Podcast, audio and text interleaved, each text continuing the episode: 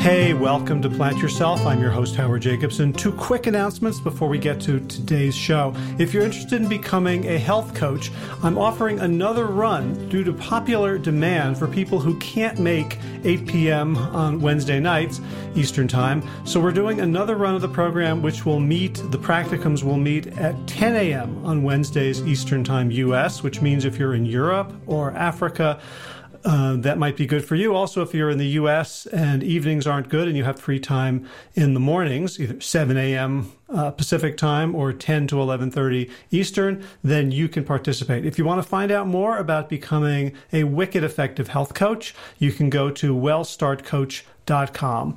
Second thing is, if you're not aware of it, Josh LaJaunie and I have a book that is free on Amazon Kindle. It's called Sick to Fit. And if you just go to Amazon and search for Sick to Fit, you'll be able to download it for free and read it on any Kindle enabled device, even a phone, smartphone, tablet, computer, whatever. All right, let's get to today's episode. This is the Plant Yourself podcast. I'm Howard Jacobson of plantyourself.com, Sick to Fit, and Well Start Health. This podcast is part of my mission to help you live an active and aware life. Today's guest is a three-peat. It is Dr. Milton Mills, and this time we're tackling a topic that is a little bit hard to talk about, and it is about racism, and specifically racism in the plant-based and vegan community. Now, I urge you to go to the show notes because I wrote um, a pretty long essay about this in the show notes, which is plantyourself.com slash 357. And I don't want to recapitulate all of that here, but just to say that the topic came up because Dr. Mills and I, uh, along with Helene Ann Greenberg, Corin Sutton, and Josh LaJaunie, were on a panel on racism in August at the Triangle Veg Fest. And specifically, we were looking at racism in the vegan and plant based communities, not so much as you know, the kind of racism that we think about, and we're actually unfortunately seeing a lot more of this overt um, anti black, anti immigrant, anti Mexican sentiment, but a subtler thing, a more systemic thing that most of us simply are not aware of in our own psyche and our own lives. I've included a link to the YouTube of that conversation, that panel discussion in the show notes. Again, plantyourself.com slash 357. And after that, a month later, I went to a vegan conference and I saw someone there whom I've known for a while, a, a policy bigwig and a political sort of activist. And I mentioned that I had seen Dr. Mills give testimony before the USDA Nutritional Guidelines um, Committee, and he knocked it out of the park. And he was furious. He was angry about the inherent racism in the guidelines that encourage every American to drink milk, regardless of the fact that most non whites are lactose intolerant, regardless of the fact that African American women are genetically protected from osteoporosis, so there's no need for them to consume milk products in the first place. And he pointed out, I thought, incredibly bravely, that all 13 members of the committee who were sitting in front of him were white. And that kind of explained why no one was taking these issues into account. That explained the racism that was inherent in these guidelines. And I mentioned it to this person who then promptly snapped back that Dr. Mills had hurt the movement, that he was too angry and that it wasn't effective. And I was too shocked to speak. And the person then went down the escalator, and I didn't uh, recover myself in time to to advocate for my beliefs. So I think this conversation is is partly me making up for uh, that lost opportunity. And I want to talk to us. I want to talk to myself because I have a ton of racism in me. I have a ton of sexism, a ton of homophobia, transphobia, uh, disability phobia. I have every ism that society has implanted in any of us because it was implanted in me too. I didn't choose it. I didn't go and look at a menu when I was a fetus and say, yeah, I'd like to have all of these uh, repulsive beliefs instilled in me, but they were nonetheless. And I came from a very liberal family. I have a photograph of my father shaking hands with Martin Luther King Jr. at a, uh, a union event. I was brought up to believe that all people are equal. And in spite of that, I am racist. I'm sexist. I have these unexamined beliefs that until I really hold them up to the light, I do damage. As an example, when I was watching the video of Dr. Mills giving his testimony, I was looking at the 13 members of the panel and I was not thinking, "Oh my god, they're all white." I was thinking, "Well, this is this looks normal." And only when Dr. Mills pointed it out did I see it. So I'm not holding myself up as better than, different than. I'm just starting to do the work. And I'm so grateful that Dr. Mills has become an ally of mine in my own growth and my own development, in helping me achieve my own potential. And so this conversation is an attempt to broaden the discussion so that others like me can benefit. So we talk about the Michael Vick rehabilitation scandal, where vegans are unwilling to forgive this big black man who did unspeakable things with dogs and yet we're so happy to forgive ourselves for our contribution to the cruelty of meat eating. And Dr. Mills points out the tropes about black people, about big, violent, angry black men that permeate this discussion and color it, if you will, and how hard it is for white people to be in the presence of strong negative emotions from black people. And he points out that there's an entire book about this called White Fragility by Robin DiAngelo. So I encourage everyone who's listening to this who considers themselves white to take a deep breath, be thoughtful, be humble, and see where truth lands. And I want to thank Dr. Mills and all of the other allies of color people of color who have been allies on my own journey of growth and discovery and awakening. And my wish is that we can all come together in this movement, not colorblind, but in solidarity. Remember that the vegan movement is about harm reduction and about compassion and kindness for all. And we need to keep opening our eyes wider and wider to get that kind of inclusionary outlook into our movement. So, before we jump into the conversation, two quick things. One, this is the last podcast of 2019, which means a new decade is soon to be upon us. And if you would like to make this the healthy decade in your life and you'd like some help, check out plantyourself.com slash laser, L A S E R, for a year of my laser coaching. It will help you break with the past if the past included all the habits and behaviors that are at odds, in conflict with your goals, values, and priorities. It's crazy affordable. Plantyourself.com slash laser. I would love to work with you in 2020 if you are so inclined. Second thing is we are about halfway full now to with the NOLA retreat, the New Orleans Josh Howie Sick to Fit retreat. You can find out more about that at sick to fit slash NOLA. Yes, we have Sick to Fit, the real domain, S I C K T O F I T. You don't have to type the number two in anymore. Sicktofit.com slash N O L A. It's March 5th through 8th, 2020, and it will be amazing. All right, let's get to today's episode without further ado. Dr. Milton Mills, welcome back to the Plant Yourself podcast. Hey, it's good to be back. Uh, always great to be here. And I feel like I've been monopolizing you. We've had lots of private conversations that I have found very challenging, enlightening, um, insightful, helpful, and I would love to share them with with my listeners, with the world. And um, I guess the the big the big issue that we want to talk about is like we were on a panel at the Triangle Veg Fest uh, in the in the in the fall on uh, racism. And right. so, why is like why are we talking about this? Why is racism an issue like in the vegan plant based community? Sure.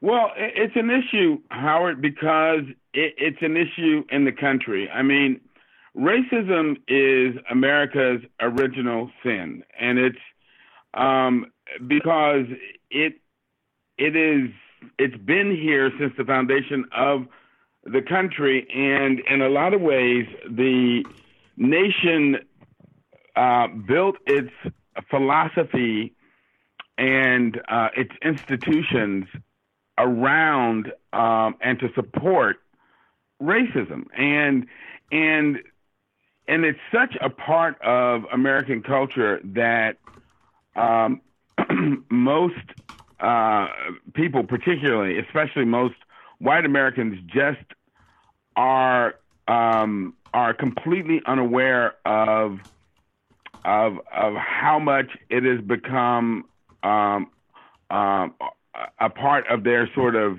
um, training outlook, um, the way they've been taught to view the world and um, and it's important because it it it holds us back as as a nation, as a country. Um, it um, and it it's important within the vegan community because excuse me, it um, it I think is in a lot of ways um, uh, affecting the vegan community in a negative way and um, and not allowing the message to uh, spread as broadly and perhaps as rapidly as it could and it should.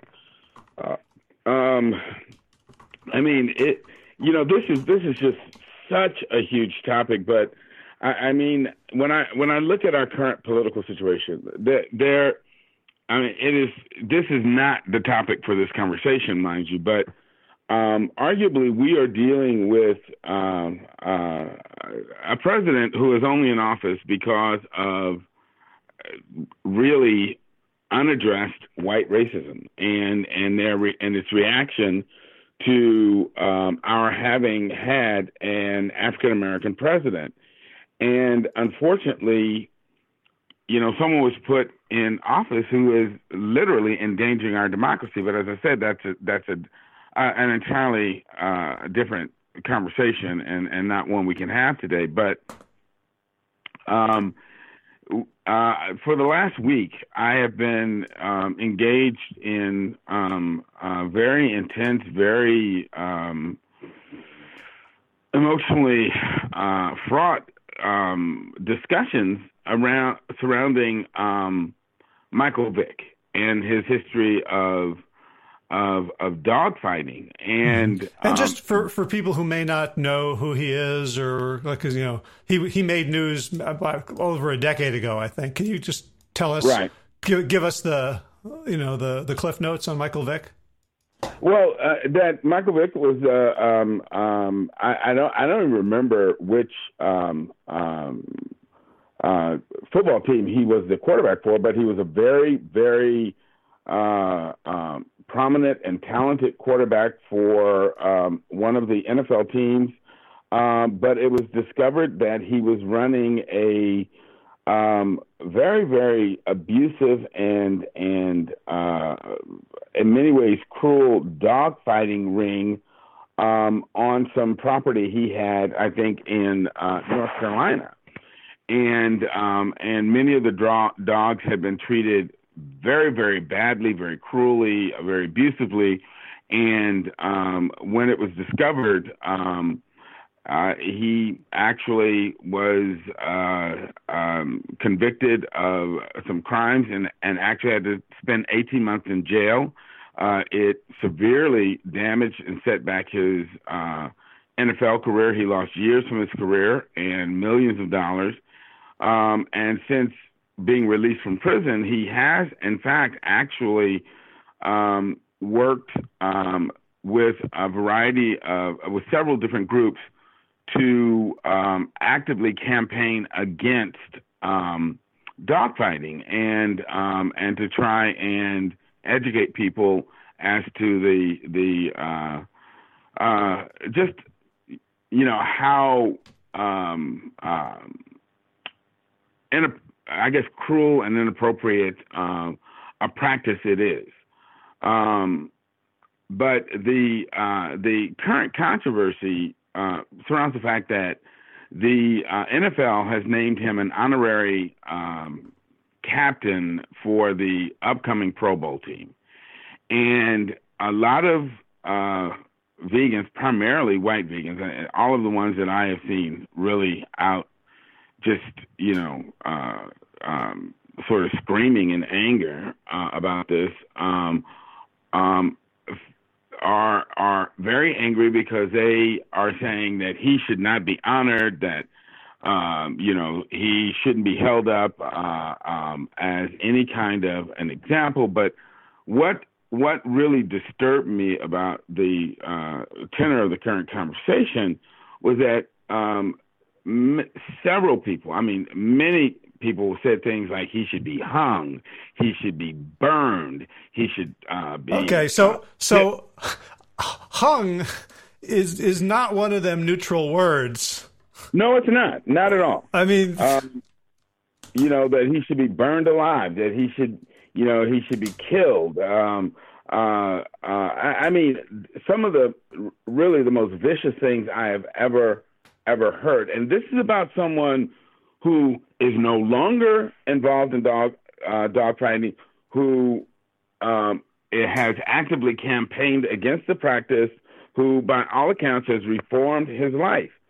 Um, and um, you know, my uh, uh, efforts have been to ask people where where is this this viciousness and this this um, uh, vindictiveness and this vengefulness coming from? And you know, true enough, a lot of the things that were done to the dogs uh, on his dogfighting compound were terrible things, but in, re- in in in reality, they were no more terrible than the things that are done to the animals that are raised on factory farms and then uh, killed and butchered uh, for human consumption. Uh, they're no more terrible than the things that are done to animals that are raised um, uh, to make fur coats and, and, and leather goods out of. Um, the, these animals are, are routinely routinely tortured and and and and cruel, killed in the most brutal uh, and and inhumane ways. And um, the fact is that many of us, when we ate animals um, who are vegan now, um, had a part in in just this kind of of cruelty and and torture and abuse. And you know, thankfully, we we have you know changed our lives and we've we've uh, repudiated those actions, and we feel that you know we should be allowed that change that you know that we should be forgiven those past sins, if it were as as it were, and allowed to move on with our lives. So, well, uh, I'm asked, you know, I mean, I'm I'm, think, I'm, thinking about you know our mutual friend Josh LaJaunie, who you know exactly. you, have seen his story. He puts up slides. Oh, yeah. Of the, the hunting and of right. you know, the deer, and I've never heard anyone say to him or about him as a vegan that you should, you know, you're damned forever.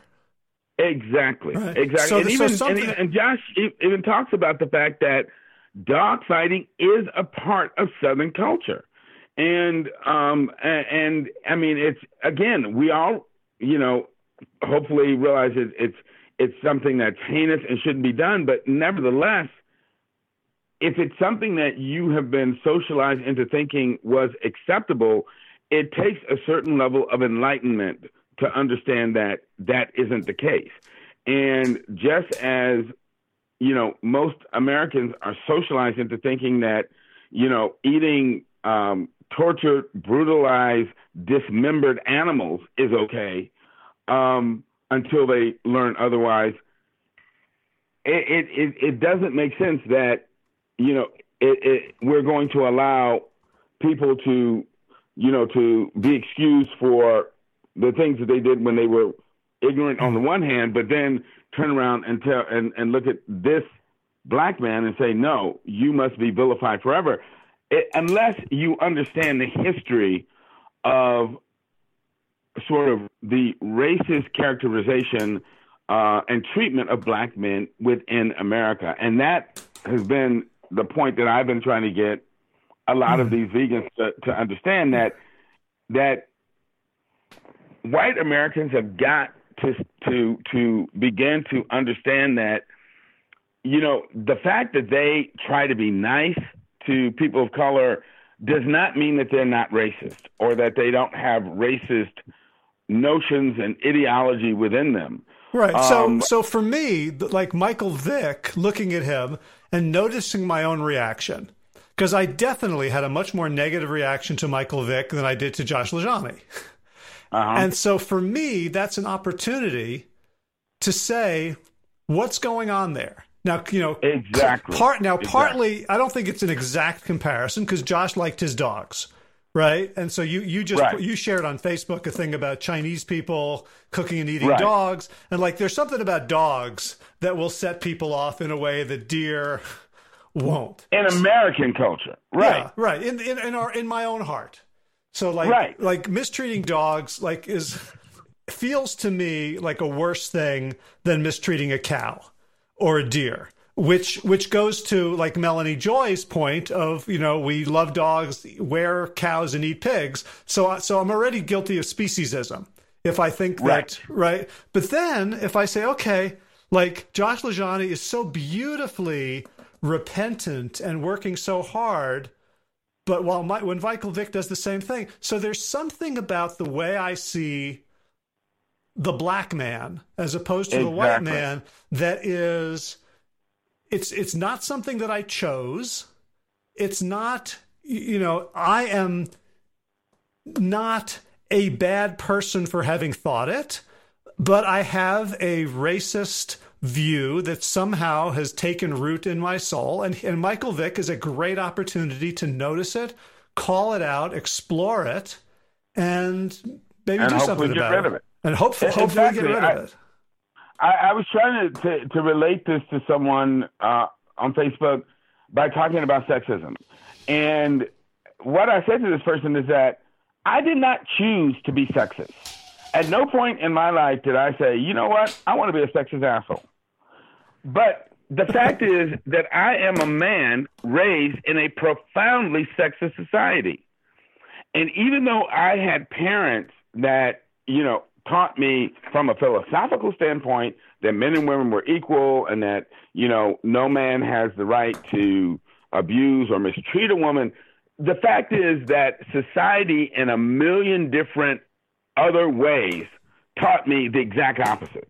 That as a man, I had more rights, I had more uh, um, uh, authority, more uh, um, uh, just you know um, right to to express myself, to um, to be in a position of leadership than women, and that women were in again a number of different subtle ways less than, less capable, less intelligent um, um, than, than men. And whether I like it or not, those ideas were instilled in me.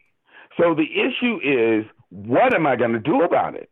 Am I going to sit there and pretend they aren't there and deny it and then have women have to suffer because of my refusal to come to terms with the bullshit that has been put inside of me right. by society? And, and, the fact that you're a smart, um, well spoken person means that you can make them feel crazy for having thought you were a sexist.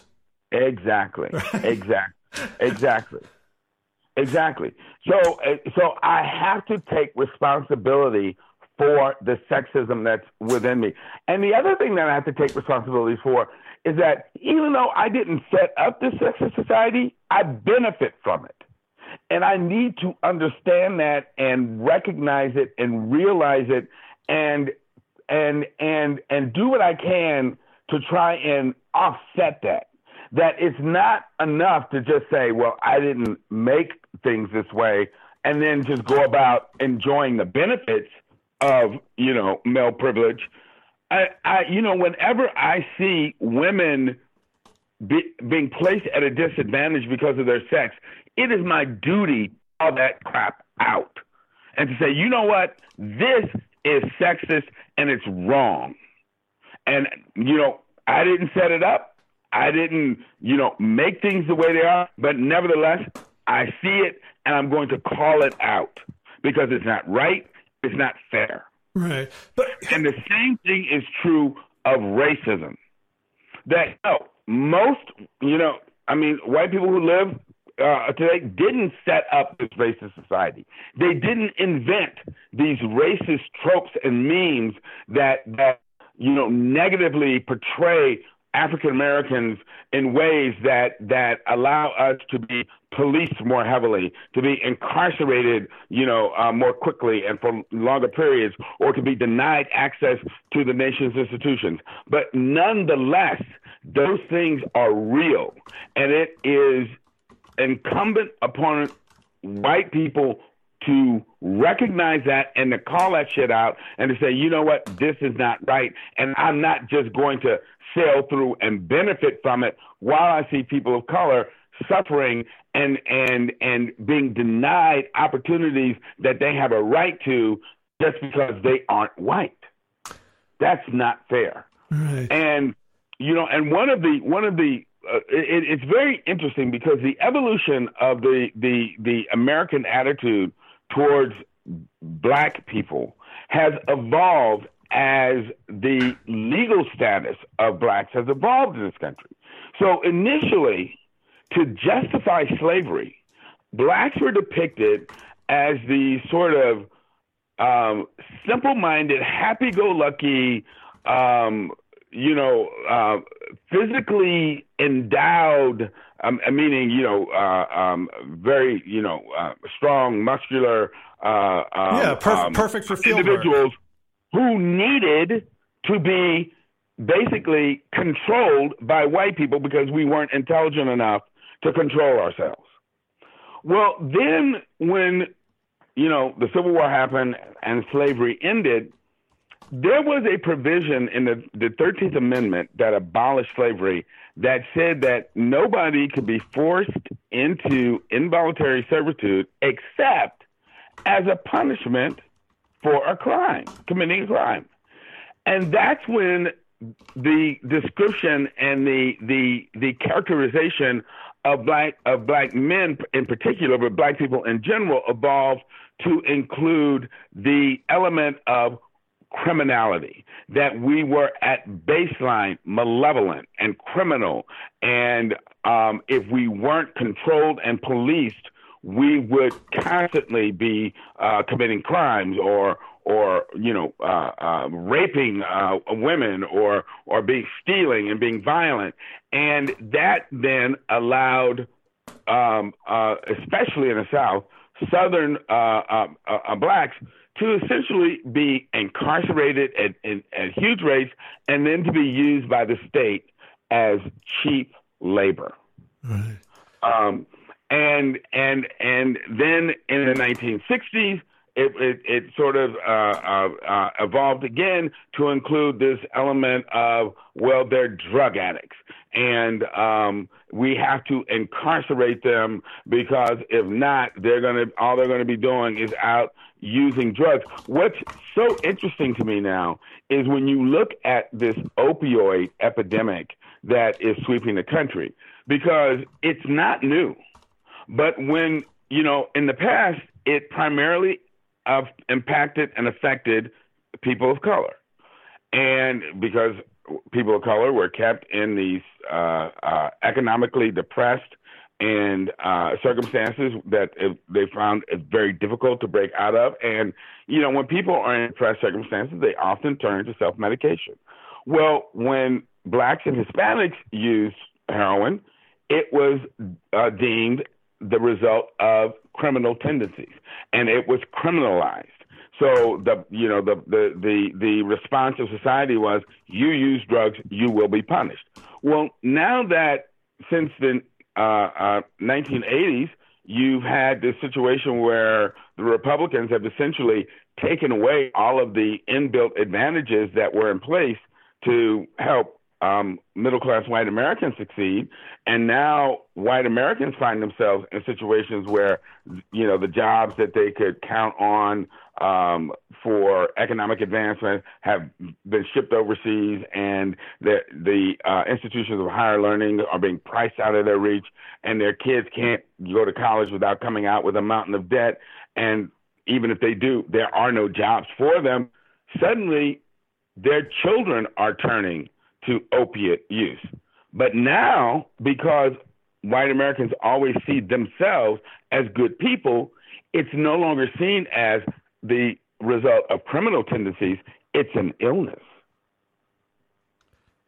So it, it, it's it's it's very interesting how the same behavior is rebranded and recharacterized when it's done you know, within the white community versus within the uh, uh, communities of color because of this uh, um, um, sort of habit and and uh, of characterizing people of color as being criminals and being bad and being inherently defective. Mm-hmm. And what's what's interesting about you know the the causality of your narrative is that it's all based on self interest. That it's like, you know, slaves were a profitable business. Right. Right. And so, um, you know, servitude, involuntary servitude in our nation's prisons is a, is a, uh, is a profitable business. Oh, absolutely, and, absolutely. And so it start. It's almost like it starts with like the racism starts with, "Hey, how can I make a buck?" and Absolutely. and then we need to justify right with with these with these stories of of criminality and inferiority right and and and and so what you know one of the and, and one of the the sort of the classic narrative of the malevolent black male is the big muscular uh, dark skinned um, menacing black man and Michael Vick is almost the poster child for that. And so that's why when you know these white vegans are having these visceral uh, reactions to him with this fury and this anger, despite the fact that this man has reformed his life. I'm like, whoa, whoa, whoa! You need to stop and look at why you're reacting towards him the way you are. You haven't even challenged yourself to say, what part does the racist ideology that has been instilled in me play in my emotional response to this man? And why am I not willing to allow him the the option of having been reformed? Or why am I judging him so harshly for his abuse of this particular animal, yet giving myself and others a pass for their abuse of those mm-hmm. other animals. Well, when so, yeah, yeah. Go ahead. Let, us talk about another angry black man. Sure. Which was you in June, in front of the. the right? You you spoke. Uh, you you gave testimony for the uh, the, the, national the, dietary USDA uh, Dietary Guidelines Advisory Committee. Yes, sir. Right. So I watched that video so many times. You know that I memorized the entire thing. I, I, don't have it at the tip of my tongue anymore, but it was just, it was brilliant. It was brutal. And the two points that you made related to racism was one, the panel was entirely white. And right. there was with enough. The exception of one black man. Right. And, and, and you used, you know, you couldn't even have have gone for the, the optics of tokenism. You couldn't have found your Ben Carson or your right. You just right right. You couldn't. You didn't even you didn't even think to go to the trouble of doing what every company would do in a stock photo. Good. Right. And the second was the dairy recommendations, which is the the dietary part of it. Was is that there those are racist recommendations and racist policies that put dairy, which um, is a poison to most people of African descent, as well uh, as well, uh, most most other people around the world.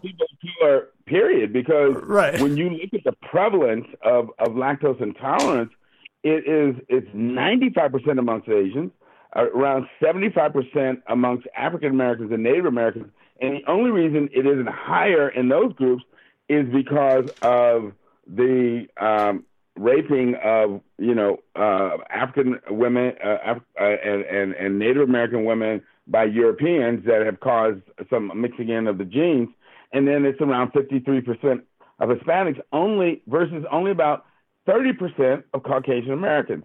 So that means that you are recommending to people of color food that you know is going to make them sick. Right. And for what reason? For no health benefit whatsoever. That is quintessentially racist. Right. So so you gave that testimony and you know, I I was watching it like the first time I'm watching it going, "Holy shit, this guy's got balls." Like I was like I, you know, I'm fairly conflict averse. And so to imagine myself doing something in front of all those people saying something so powerfully antithetical to the way they see themselves and to call out the whole process as racist. And you did it vociferously.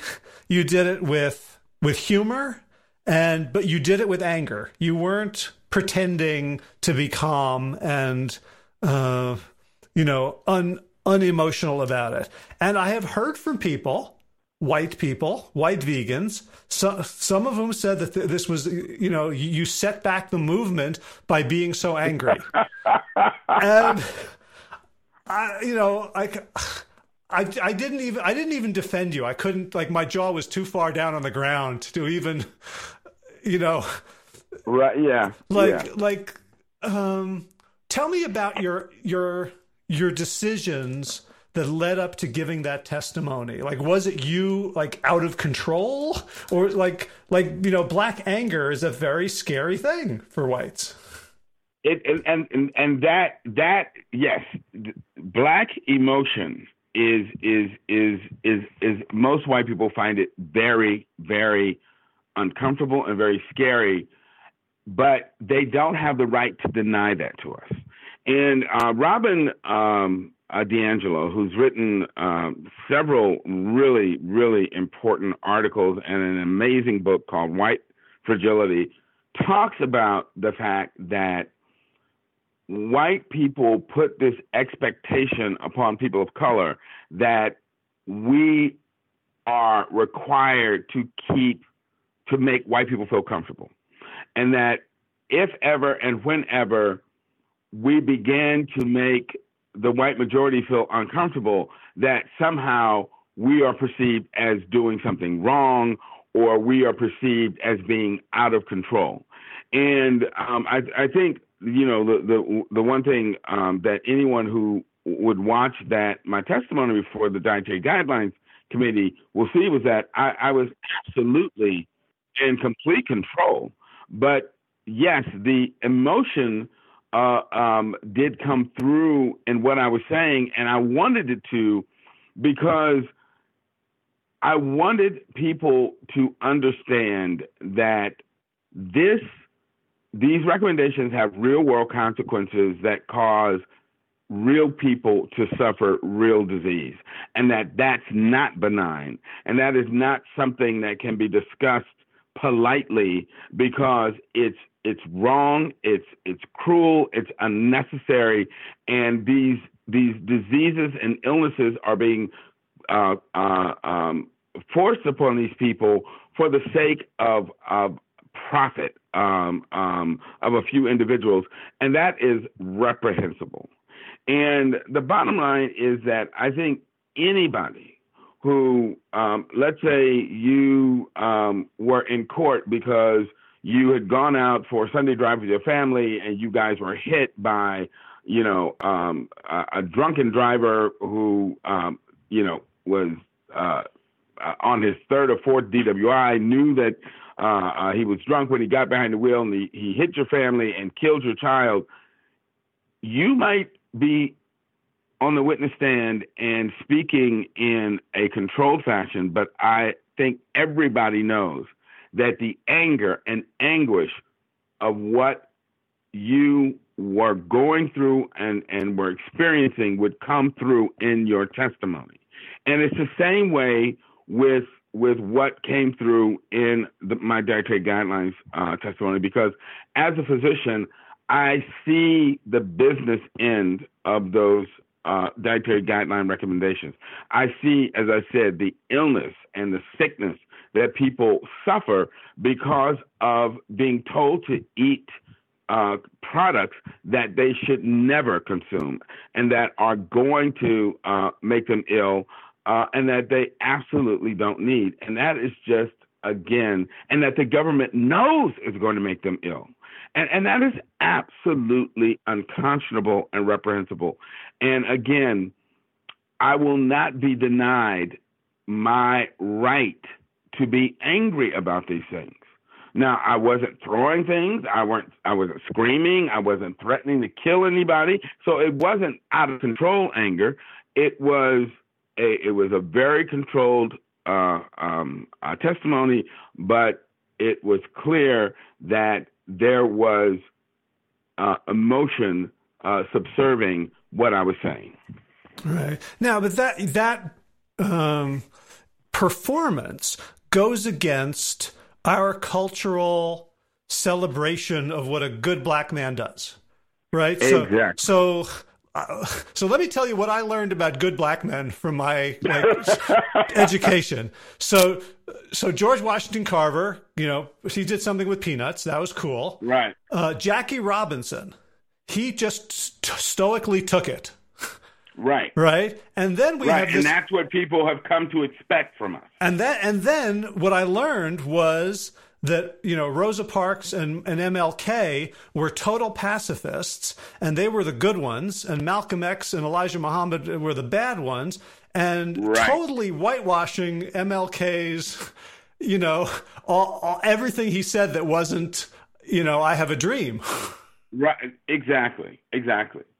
And and right. And it, it's it's I I it's hard for me to even articulate the the the emotion that I feel when I think that a lot of white people think they have the right to expect us to take abuse and remain these preternaturally calm and serene people.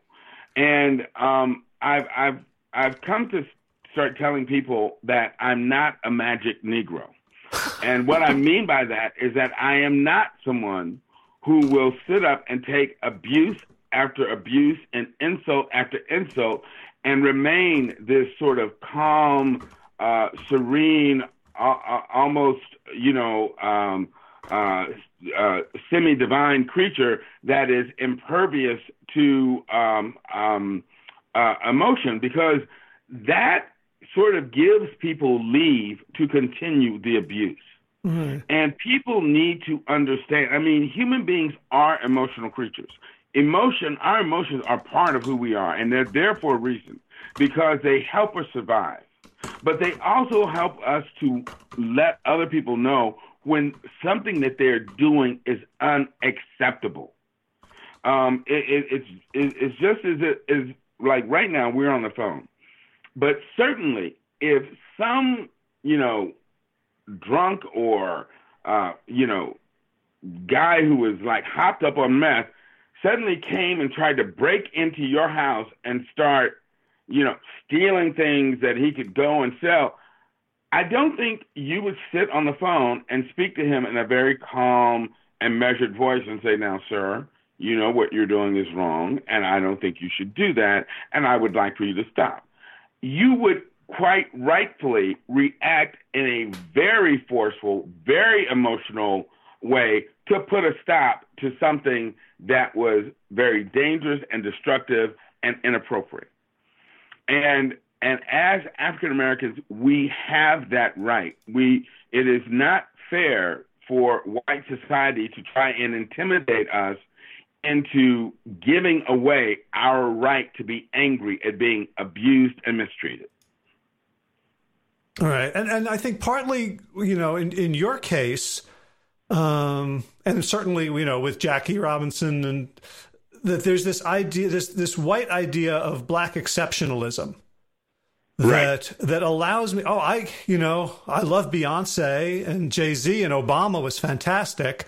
And look, Dr. Milton Mills, he's a doctor, and he's a vegan, and there's, you know, there's sort of this like at the same at, at the same time in my mind you know because I, I have these strains too. Like i'm not trying to hold myself as as enlightened in any way. I'm simply you know forcing myself to look and and understand what my reactions are saying. But there's something about like, oh, I don't see color that allows Oh, that, that allows me to secretly be your friend and and be you know racist in in so many other ways. Right, right, and and you know, and I, I can't even begin to tell you just how how uh, my mind almost just goes blank when someone says that to me because they they have they don't understand in any way what they're saying. I mean, I've tried to say to my friends when they say, you know, when I see you, I don't see color, and I tell them, well, that's a problem because I'm black, and I like being black, and and that what you're actually saying to me is that you want me to continue to leave a huge portion of myself outside of our relationship just to keep you comfortable as opposed to you doing the work required to get to know the aspects of me that you are unfamiliar with so that you feel comfortable relating to me as the black person that I am. Yeah. Or or that I'm saying that I don't see color because you know otherwise you're you're basically just like a white person, Right. Right. right? I can be comfortable Yeah, in your I'm not. presence. Right. Yes. Ex- exactly. And and and I think the the thing the hurdle that we all have to get over is the realization that because you may have racist ideas and attitudes and notions that have been instilled in you through no fault of your own does not make you a bad person. Yes, those notions, those ideas, those, you know, images and attitudes are bad, but you didn't go out, you know, um, at school and look at a uh, smorgasbord of ideas about people and say, okay, I'm going to pick this one and I'm going to pick that one. I'm going. No, these things were put in inside you. So that's not that part is not your fault. But and and the fact that they're there doesn't necessarily make you a bad person unless you decide to embrace them. Or unless you refuse to do the work necessary to get rid of them. Um, and and having racist notions doesn't make you a racist unless and until you decide to embrace those things and hold on to them. Just like, you know, fortunately uh, in college, I had some wonderful female friends who, when I had the idea that I was not sexist, opened my eyes way. I mean, open them with toothpicks. Yeah. and and it's like, no, you have a lot of sexist ideas about how things should be or the way things work. And you need to stop and think about those things. But here's and here's the thing. I've had a lot of those conversations too with with lots of different groups because you know um, I'm I'm on the top of a lot of hierarchies, right? Because because of Right. my you know Right. se- sexual orientation, gender, race, um, and what I've discovered, and it took me a long time to realize this, is when somebody takes the time to call me out on whatever incorrect notion of pr- that, that my privilege has blinded me to, they are Right. actually paying me a compliment. Because there are pe- there, Precisely, Howard. there are people that they wouldn't fucking bother with. You are absolutely right, man. People that you, I wouldn't waste my time because I, I, I know, I know there's no point. And and you're right. It, it's because people love you and think so highly of you and know your heart that they're like, hey, man, I need you to look at this or think about this differently because I know once you actually see it the way it is, you'll get it and you'll and you'll you'll see things differently. You're absolutely right. That that that's a that's an incredible that is a very very strong compliment. You're you're absolutely right. Right. And what and one of the things that I've gotten, I think I mentioned to you this uh, the author um, Ibram Kendi, whose uh-huh. whose work I am I am devouring right now, is you know that like the he comes up with a very functional working definition of racism, which is anything that leads to unequal treatment, unequal outcomes. So it's you know ideas and policies as opposed to, and he's not really into like this implicit bias stuff and institutional racism. He says those are those are ways in which it can hide and metastasize and nobody sees it. But mm-hmm. like, so it's like you're not a racist, but this is a racist idea that you hold, or this is a racist policy right. that you're benefiting from and not making waves about.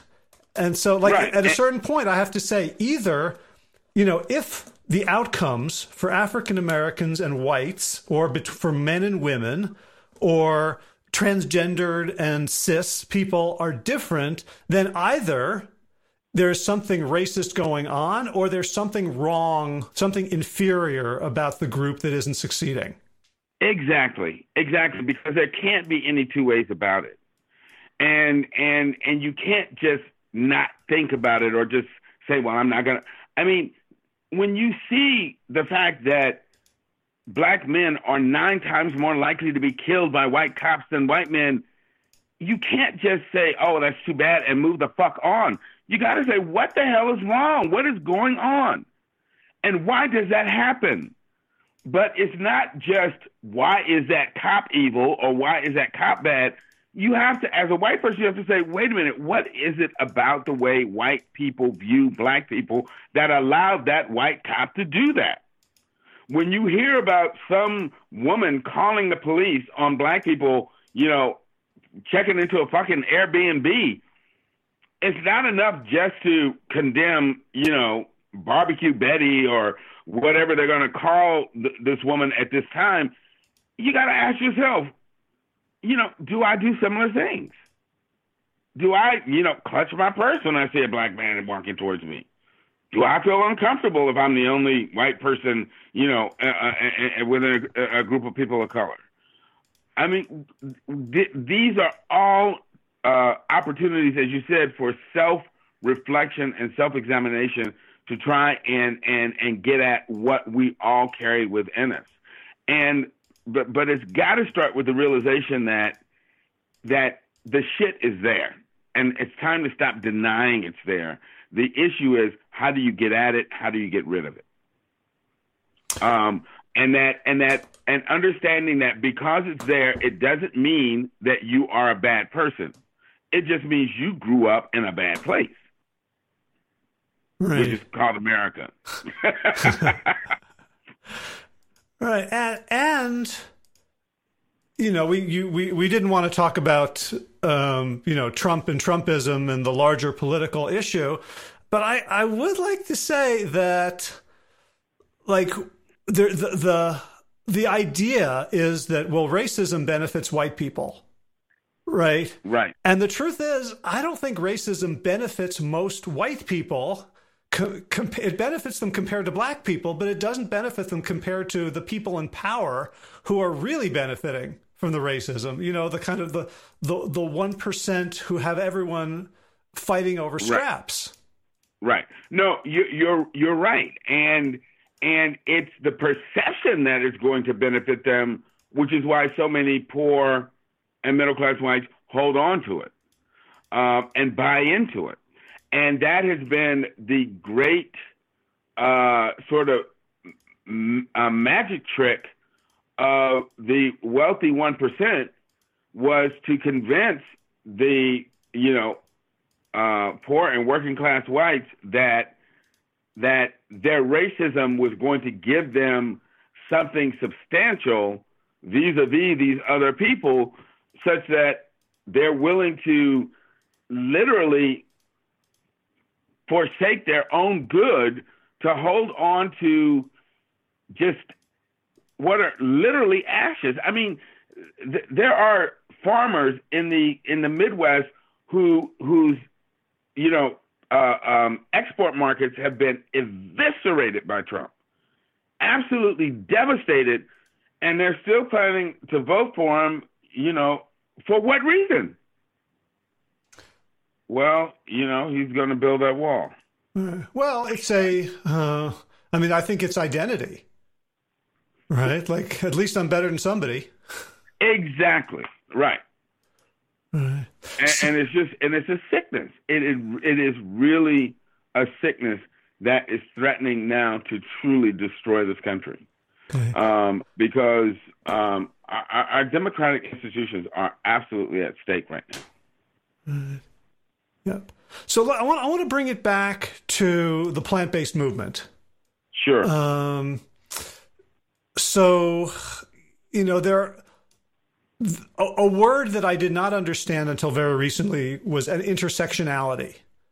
Right. This this idea that Uh-huh. that oppressions compound and that and they're on a spectrum. and, Yes. and and they're on a spectrum and that we can all be oppressed in, in one dimension and oppressive in another dimension and that the you know the, the aim is, is sort of liberation for all um, Right. and so so there's a couple of things one one is that the animal rights and vegan and plant-based movements is one of the few that takes this beyond just the human and it feels like there's there is a way in which um, ve- white vegans can be insensitive to African American history and, con- and concerns, whether it's comparing animal suffering to slavery or like what's how can how can how can we do a better job of articulating our beliefs that are that are heartfelt and that that come you know, with sincere emotion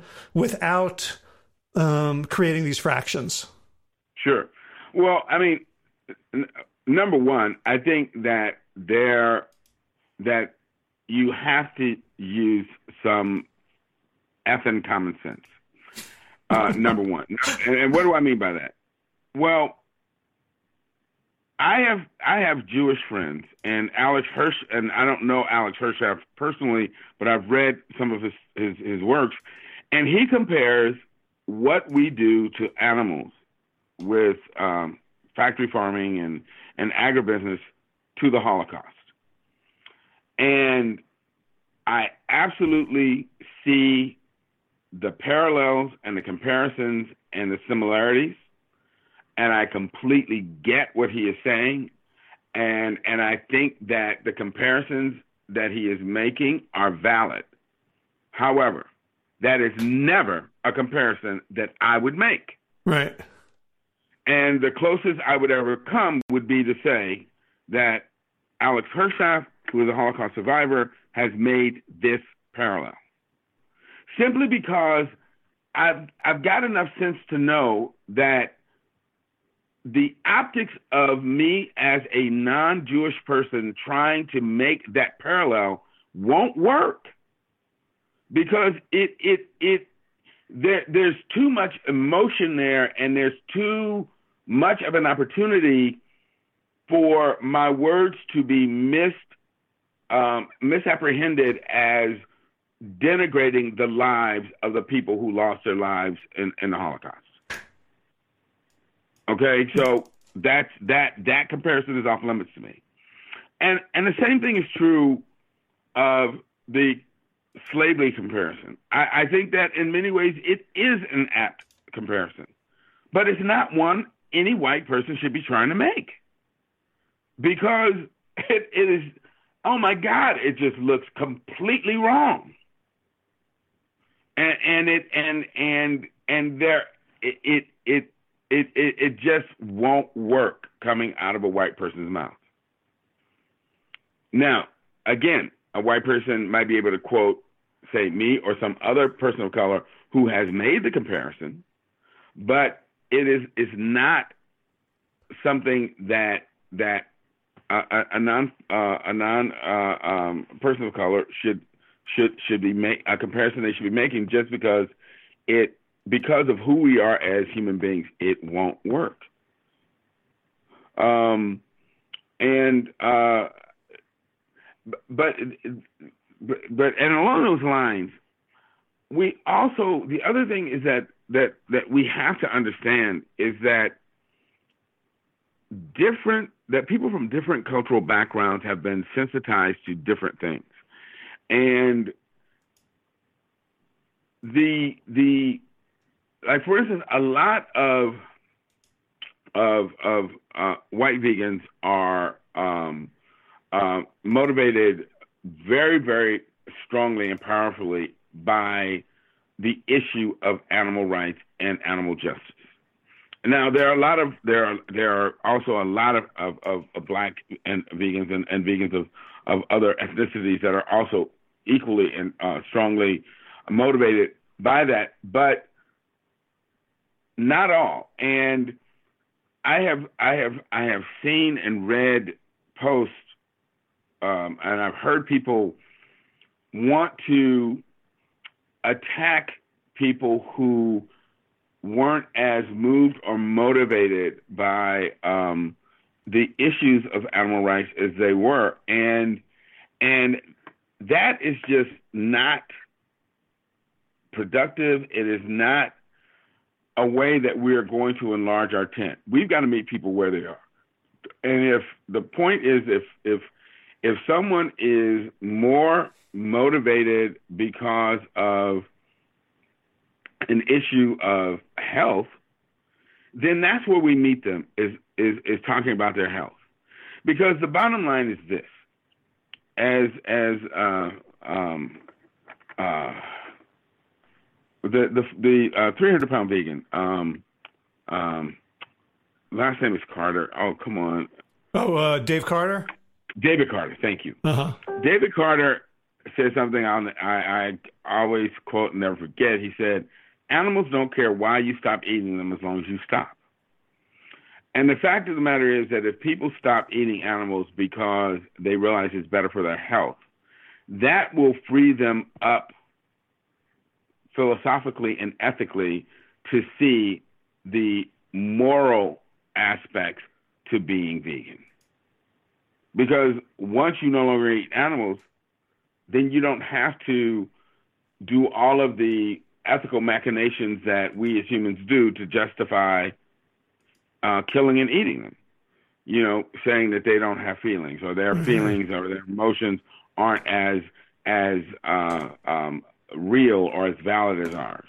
Yeah, it's a pity. Um, it's a pity. So, it's a pity you can go vegan on your own, but you can't like reverse institutional racism on your own. Like, oh, the, you know, like as long as as long as I stop benefiting from racism, then I don't have to hold these beliefs anymore. yeah, isn't that the truth? Yeah, isn't that the truth? But sorry, you were you were saying. No, no, no. It's it, no that that's a that's a that's a very good, uh, very a very interesting point. And I'll have to give some thought to that. So, um, so I, I think we, you know, we got we have to learn to be a lot less judgmental, a lot less self-righteous, and um, and understand that we have to enlarge our viewpoint um, and realize that people from different backgrounds have different attitudes about you know, animals or different kinds of animals, and that does not make them, you know, an evil or uh, uh, uh, degenerate person because they don't see things the way we do. As someone said, you know, you can't condemn me because my sins are not your sins. You know, we each have our issues. And our goal should be to help each other get over whatever issues we're struggling with not sit there and point the finger and say, well, you know, um, I'm not, you know, uh, whatever, and so that makes me better than you. No, it doesn't. It just makes me different. Right. So, um, how can uh, vegans, white vegans, be allies? Well, I, the, the the the the first and foremost thing is that white vegans have got, and white people in general, have got to get out of denial about the racist crap that they carry within them and realize that just because of the fact that they were raised in this profoundly racist society, that number one, they have benefited from racism and that they have absorbed these racist ideas and notions, you know, unconsciously. And they're there. And if they haven't done the work to actually examine themselves and and sort of challenge themselves about these ideas and notions, then those those things are going to be there and they're going to color their attitude towards uh, uh, other people, pe- particularly people of color, and the decisions and uh, that they make about these people and the feelings that they have, b- both about people of color and about things they see people of color doing. And so they've got to come to that realization and then start doing that work of self-examination. And and and then they have to do the kinds of things that you're doing, reading books that help them gain that kind of perspective that quite frankly it's very difficult for white people to get when you are in a society that has been set up for you. Um, you have to um, uh, uh um, read books like the uh, uh, the one you were saying by Ibram, or the book that I was uh, referring to. Um, uh, um, white fragility. White fragility. Um, there's another great book called The uh, Black Image in the White Mind that talks about this history of mischaracterizing uh, African Americans and other people of color to justify the mistreatment society has historically heaped upon us. Because until people start to to really see those things, they won't see how they are playing a part in the oppression and ongoing abuse that people of color have to deal with every day. Right, and I just I just um, googled that, so it's by George M. Fredrickson. Yes. So I, I mean, it, it. You know what was so interesting was that um, I don't know if if you saw there was uh, a couple of postings uh, the other day that Michael Bloomberg, when referring to, uh, yeah, you know where I'm going, to Cory Booker, said he's so well spoken. I'm like, what the fuck? Right. And it's 2019. Are you serious? Right? Really? Blackface is not an okay thing anymore? I I missed the memo.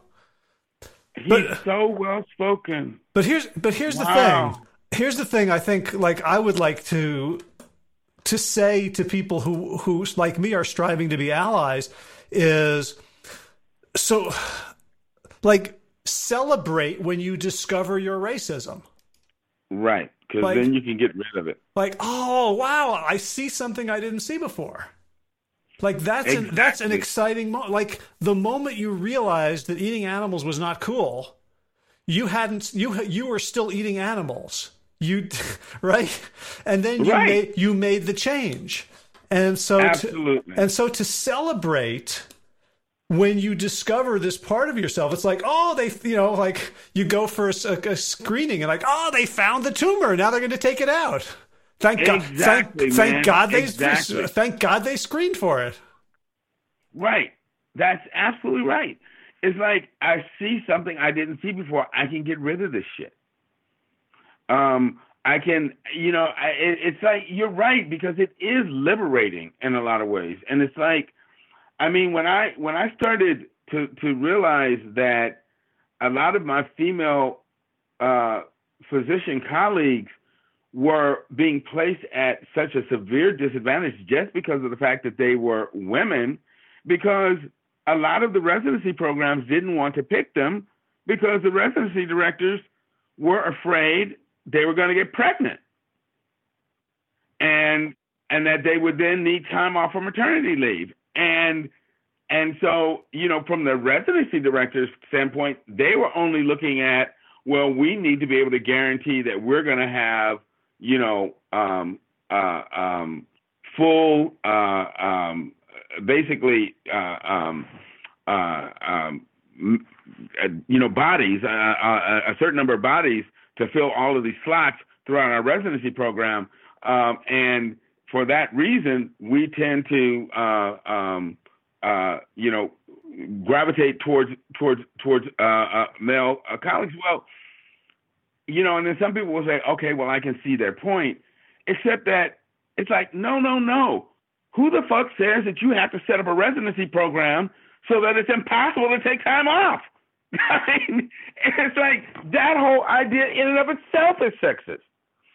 and stems from a time when it was all male, and the assumption was that these male residents were going to have women at home who were combination sex slaves, cooks, you know, maids, and and and errand boys.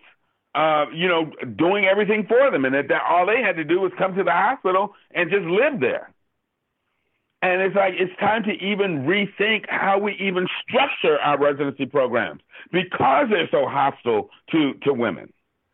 Right. And, you know, you don't just look at the system as it is and say, well, you know, it is what it is. Hell no. It's time to say this is a patriarchal system that needs to be reached, you know, rethink, rethought, and restructured. Right. And not just for the women who want to become doctors, but for everyone who is going to benefit from a more, exactly. a more diverse uh, workforce with more qualified people in it. Right. Because also, Hell, men should be able to take time off to spend with their new babies and new children and bond with them. I mean, that's the whole point that that when you do this, when you make these kind of changes, it benefits everybody. No, that's absolutely right. All right. All right, so so we can stop being in denial, and we can use things like you know, like Michael Vick for like for somebody Michael Vick was a wake up call to their racism. For for most people, myself included, Michael Vick and you were the wake up call. Right? So to be willing to be in conversation with people who have different perspectives and who might be able to see your blind spots. Thank you. And to realize that basically, when it comes to racism, black people are the fucking experts.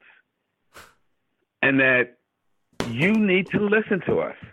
That, you know, I don't get up in the morning and say to myself, how can I just piss white people off? Or how can I just make shit up? No, nor do nor, nor do you wake up and nor do you wake up and say, I'm not going to think about racism today. Right. I don't have a choice. So if I am going through the effort of trying to point something out to you, it's, you know, given my accomplishments, given my intellect, it's generally because there's something there. And you should give me the respect, to say nothing of the courtesy, of at least contemplating and thinking about what I'm trying to open your eyes to instead of just you know, blowing me off and telling me, um, like I've been told, oh, you need counseling. Oh, you have anger issues. Oh, uh, you know, you're fucked up. Um, yeah. I mean, man, I, it's like I, I could I could just show you all these posts. It's like I'm like, wow, really? This is where you're going with this? Like, you know, when it comes to metaphorical distance traveled in this country, I'm the one that's done all of the traveling, but but I'm the one that's fucked up and doesn't know his, you know, rear end from a hole in the ground. Okay, gotcha. Right. so where where do we where do we go from here? Do you think? I mean, well, you know, like the the I'm like one of the most interesting things I'm seeing is, and and it's what I'm seeing. I don't know if it's new or if I'm just seeing it, is a huge African American vegan contingent. Um, right it's still it's still like when when i when we go to veg fest depending on right. where like like the one we went to in the triangle it was like wow look at like this is a right. diverse group like not just presenters but but people off the streets like wow but um you know where how, what what does African American plant based vegan and slash veganism look like, um, and how you know, and how can we how can we all play together? Sure, I I, I think that um, uh, I mean actually some of the most interesting I think sort of intellectual uh, um, work in this area, particularly within the subject of intersectionality, looking at the connections between animal welfare, welfare and human welfare, and and how it intersects with you know, racism, sexism, and so forth, is being done by uh, some really brilliant black women um, who um, are are are, are um, writing on this topic. Um, and um, there's there's um, um, uh, Aph Ko, um, spells her first name A P H, um, and I think her last name is, is K O. There's there's uh, Brenda Sanders. There's Omowale Adewale, uh, A D E W A L E, is working on. Uh, uh, he he uh, runs the um, Black uh, Veg Fest uh, in Brooklyn, and he's done some writing on. Omowale has done some really brilliant writing on this topic, and he's working on a book in this regard. So there there are some really really brilliant uh, young African American authors who are who are writing and and exploring this topic intellectually and and and and as I said, just um, doing just brilliant, interesting, mind opening work. Um, Ooh, I'm gonna I'm gonna have to look him up for the podcast. Oh yeah, yeah, he would be a wonderful person for you to have on your podcast. Great. Um, and um, and so you know we we have to talk to each other, but most importantly, be willing to listen to each other and to step out of our respective comfort zones. And and just really importantly, I mean to to because and and, and I'm going to have to say the onus is really going to be mainly on white people and some of your listeners might say, "Hey, wait a minute, that sounds unfair." Except what they don't understand is that for African Americans and other people of color, we already have done a lot of distance traveling just to be successful in this country. In other words, you cannot be a successful person of color without understanding white culture and white attitudes and white sort of uh, um, uh, positions about things. So we've already sort of traveled a lot of that distance towards you, which is why most white people find it comfortable to deal with us. So now it's time for the reverse to happen for the you know um, our, our white brothers and sisters to make the the the the effort to move towards us and understand us and listen to us and especially listen and realize that you know we're not just making shit up we're not just saying things to to make you uncomfortable or um, uh, to just you know take a swipe at you. That if we are trying to to bring raise your consciousness about something, if there's something of value and validity there, and you need to wrestle with it until you begin to understand it. Beautiful. Well, um, I've taken a lot of your time. Um, I think I want to I want to wrap this up by just thanking you first of all for for your advocacy um, on on all these fronts, for your your friendship with me and your your willingness to to point out things that have been my blind spots and uh, I hope this uh, this conversation will challenge people, and I hope when people feel challenged by it, they will take some deep breaths and look for growth as opposed to uh, you know trying trying to um, you know get their uh, emotional immune system to to reject the the new material. Yeah, yeah. Thank you, Howard. And man, you know, I want to I want to say just to give a shout out to Josh um, because Josh more than than than than he knows has affected me in in such just a beautiful way because of his his honesty and his his just his the depth of his his character and who he is and his honesty about who he was before he became vegan and and how his ideas and attitudes and outlook on life have have broadened and and changed. And I tell you man knowing him has made me so hopeful and and shown me that you know things I thought might not be possible really are possible. And I, I it, it's like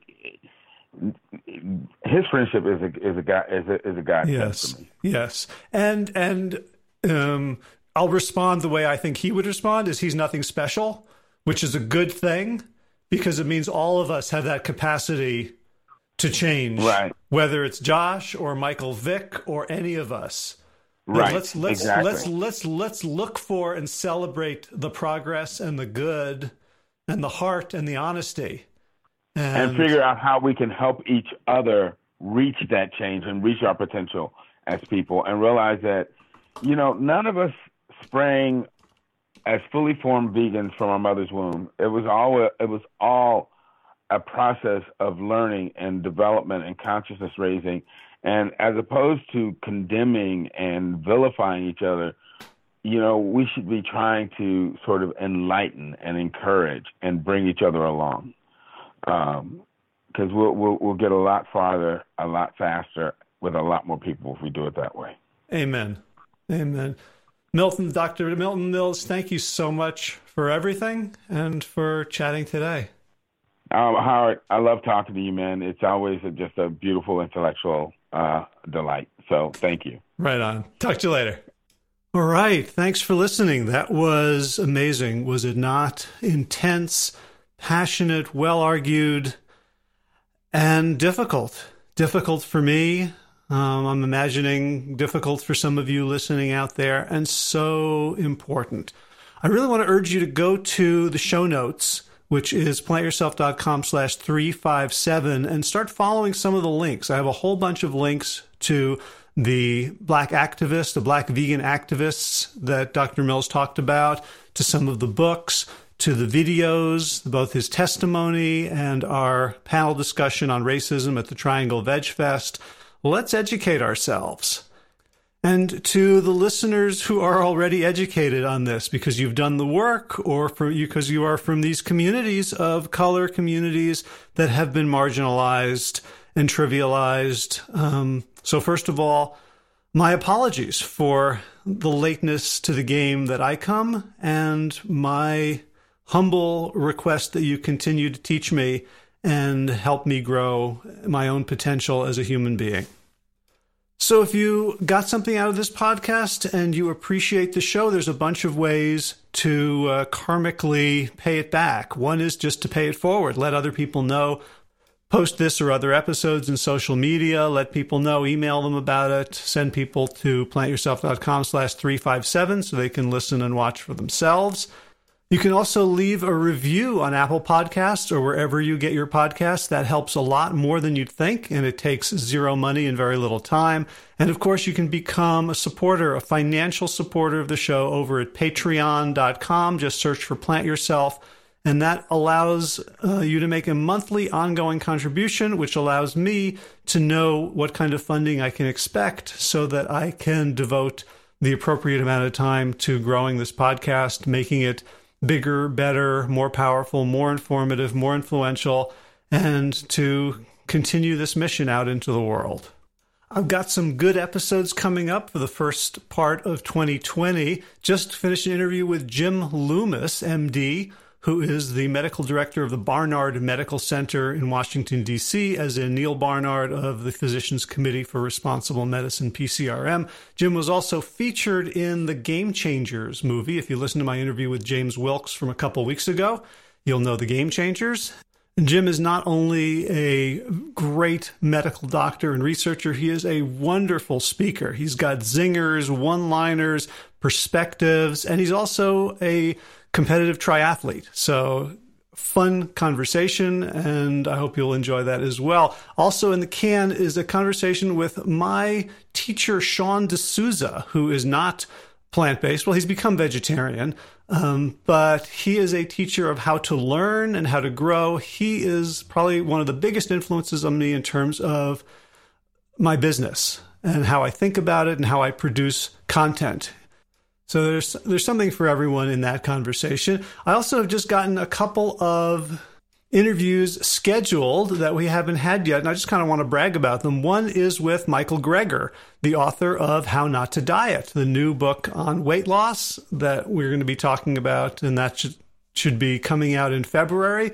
And also a conversation with Myq Kaplan. That's M Y Q Kaplan. He is a vegan comedian and he is hilarious. So look him up on Spotify or YouTube um, in preparation for our conversation. Also, conversations coming up with Justin Luria, who uh, has really interesting perspectives on the New Age and spiritual movements what is kosher, what is unkosher, and how we can navigate in this world. Also, Todd Herman is going to be on the podcast. He is the author of the wonderful book, The Alter Ego Effect. You might have heard him on Rich Roll. If not, go listen to that in preparation for our conversation. And Shane Williams, a Canadian plant based cardiologist, will be speaking with me. Um, also, that will come out in uh, sometime in February. In garden news, we cleared up the last sweet potato bed now that all the sweet potatoes are gone and are going to be planting it in clover cover crop in preparation for next season. In running news, been doing more ultimate frisbee now that the holidays are here. There's games when other people usually are working, so that's how I'm getting my steps in these days. All right, let's talk about thanks. Thanks to Will Ridenour for allowing me to use Sabali Dawn, the Dance of Peace, as the theme music for this show. Check out willridenour.com for more of his beautiful kora music. And of course, thanks to all you Plant Yourself podcast patrons. Here we go. Kim Harrison, Lynn McClellan, Anthony Disson, Brittany Porter, Dominic Morrow, Barbara Whitney, Tammy Black, Amy Good, Amanda Hadley, Mary Jane Wheeler, Ellen Kennelly, Melissa Cobb, Rachel Behrens, Christine Nielsen, Tina Sharf, Tina Ahern, Jen Volkanovsky, David Bizek, The Mysterious, Michelle X, Elizabeth Feldman, Victoria Dolomanova, Leah Stoller, Alan Christensen, Colleen Peck, Michelle Andrew, Josina, Julianne Rolnick, Sarah Durkis. Oh, I forgot Stu Dolnick. Sorry, Sue. Kelly Cameron, Wayne Pedersen, Leanne Peterson, Janet Selby, Claire Adams, Tom Franzak, Jeanette Bennon, Gil Assert, David Donahue, Blair Cyber, Doro Navizo, Gio and Carolyn Argentati, Jody Friesner, Ann Thunderbrick, Michael Warbeck, equally mysterious Tracy Z, Alicia Lemus, Rebecca Hughes, Val Linneman, which rhymes with cinema. Nick Harper, Stephanie Holmes, Martha Bergen, Nicole Ramsey, Susan Ahmad, Molly Levine, Screwball, Harry R., Susan Laverty, The Panda Vegan, Craig Kovic, Adam Sharf, Karen Berry, Heather Morgan, Ashley Corcoran, Kelly Machia, Deanne Norton, Bonnie Lynch, Plant Happy Oregon, Sabina Kurzel, Nigel Davies, Marion Blum, Teresa Coble, Shell Rudledge, Julian Watkins, Breed O'Connell, Brian Sheridan, Shannon Hirschman, Kate Roseland, Ayat, Julie Lang, Home Hedegard, Isa Tuzan Watt, Connie Hainline, Aaron Greer, Alicia Davis, Aviva Valero, Heather Connor, Carolyn Jensen. Sherry Orlikowski of Plant Powered for Health, Karen Smith, Scott Morani, Karen and Joe Crabtree, Tanya Lewis, Kirby Burton, Teresa Carell, Kevin McCauley, Elizabeth Rothschild, Kelly Baker, Miracle, and Jesse, Cheryl Dwyer, Jenny Hazelton, Valerie Peltier, Peter W. Evans, Colleen Harrison, Justine Divitt, Joshua Summermeyer, Dennis Bird, Darby Kelly, Laurie Fanny, Linnea Lundquist, Valerie Hummel, Deb Casilla, Emily Iaconelli, Levy Wallach, Rosamund McAtee, Dan McCorney, Stephen Leenan, Patty DiMartino, Mike and Donna Kartz. Deanne Bishop, Bill Burry Elf, Gunter Schmidt, Marjorie Lewis, Kelly Molden, Trisha Adams, Ian Kramer, Nancy Sheldon, Lindsay Bayshore, Gunn Marie Hagan, Tracy Gullers, Laura Heaton, Meg from Mama Says, Rochelle Kennedy, Joan Borstein, Diana Goldman, Stacey Stokes, Ben Savage, Michael K., Holly Butler, David Hughes, Connie Rogers, Claire England, Sally Robertson, Param Ganchi, Amy Daly, and maybe you one day for your generous support of the podcast. That's it for this week. As always, that's it for this year, too. As always, be well, my friends.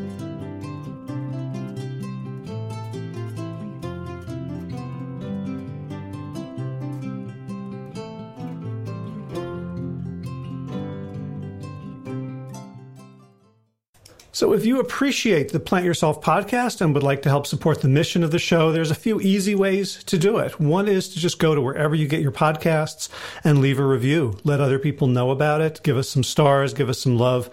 And that really helps us be found by more people. Something else, of course, you can do is let someone know about this podcast. Someone uh, who you think would benefit. Send them maybe a couple of episodes that you think would uh, pique their interest, or just uh, ask them to subscribe in general. And third, you can join arms and become a patron, a financial supporter of this show. You may have noticed that there's no advertising in the show and it's free for everyone and it's supported, paid for by those who can afford it. So if you would like to make a one time contribution or an ongoing monthly pledge, you can do so at plantyourself.com slash gift. All right, time for thanks. Thanks to Will Ridenour for allowing me to use his beautiful song Sabali Dawn, the Dance of Peace. You can find more of Will's music at his website, willridenour.com. And of course, thanks to all of you Plant Yourself podcast patrons. Kim Harrison, Lynn McClellan, Anthony Disson, Brittany Porter, Dominic Maurer, Barbara Whitney, Tammy Black, Amy Good, Amanda Heatherly, Mary Jean Wheeler, Ellen Kennelly, Melissa Cobb, Rachel Barons, Christine Nielsen, Tina Sharp, Tina Ahern, Jen Filikanovsky, David Bizek, The Mysterious, Michelle X, Elspeth Feldman, Leah Stoller, Alan Christensen, Colleen Peck, Michelle Andrews, Josina, Sarah Durkis, Rhymes with Circus, Kelly Cameron, Wayne Pedersen, Janet Selby, Care Adams, Tom Franzek, Jeanette Benham, Gil Lassert, David Donahue, Blair Cyber, Torona Vizo, Gio and Carol Argentati, Jody Friesner, with Ann Funderburg, Misha Rosen, Michael Warbeck. The equally mysterious Tracy Z, Aviva Lael, Alicia Lemus, Rebecca Hughes, Val Linneman, rhymes with Cinnamon, Nick Harperson, Martha Bergner, Susan Amon, Molly Levine, The Inscrutable Harry R., Susan Laverty, The Panda Vegan, Craig Kovic, Adam Sharf, Karen Burry, Heather Morgan, Kelly Machia, Deanne Norton, Bonnie Lynch, Plant Happy Oregon, Sabina Kurtzels, Nigel Davies, Marion Blum, Teresa Copel, Julian Watkins, Breed O'Connell, Shannon, Hirsch, Shannon Hirschman, Linda Ayat, Holm Hedegaard, Isa Tuzawa, Connie Hainline, Aaron Greer, Alicia Davis, Heather O'Connor, Carolyn Jensen, Sherry Orlikowski of Plant Powered for Health, Karen Smith, Scott Morani, Karen and Joe Crabtree, Tanya Lewis, Kirby Burton, Teresa Carell, Kevin McCauley, Elizabeth Rothschild, and Jesse, Cheryl Dwyer, Jenny Hazelton, Valerie Peltier, Peter W. Evans, Colleen Harrison, Justine Divitt, Joshua Summermeyer, Dennis Bird, Darmy Kelly, Laurie Fanny, Linnea Lundquist, Valerie Hummel, Emily Iaconelli, Levy Wallach, Rosamund McAtee, Dan McCorney, Stephen Leenan, Patty DiMartino, Mike and Donna Karts, Deanne Bishop, Bill Brielf, Gunter Schmidt, Marjorie Lewis, Kelly Molden, Tricia Adams, Ian Kramer, Nancy Sheldon, Lindsay Gun Marie Hagan, Tracy Gullis, Laura Heaton, Meg from Mama Says, Rochelle Kennedy, Diana Goldman, Stacy Stokes, Ben Savage, Michael K, Holly Butler, Diana, David Hughes, Connie Rogers, Claire England, Sally Robertson, Param Ganchi, Amy Daly, Brian Tourville, Mark Jeffrey Johnson, Josie Dempsey, Karen Schmidt. Pamela Hayden, Emily Perryman, Olga Sidorowska, Allison Corbett, Richard Stone, Lauren Vaught of Edible Musings, Aaron Hasty, Sean Owen, Sagar Nayak, Erica Piedra, and Danielle Roberts for your generous support of the podcast. That's it for today. As always, be well, my friends.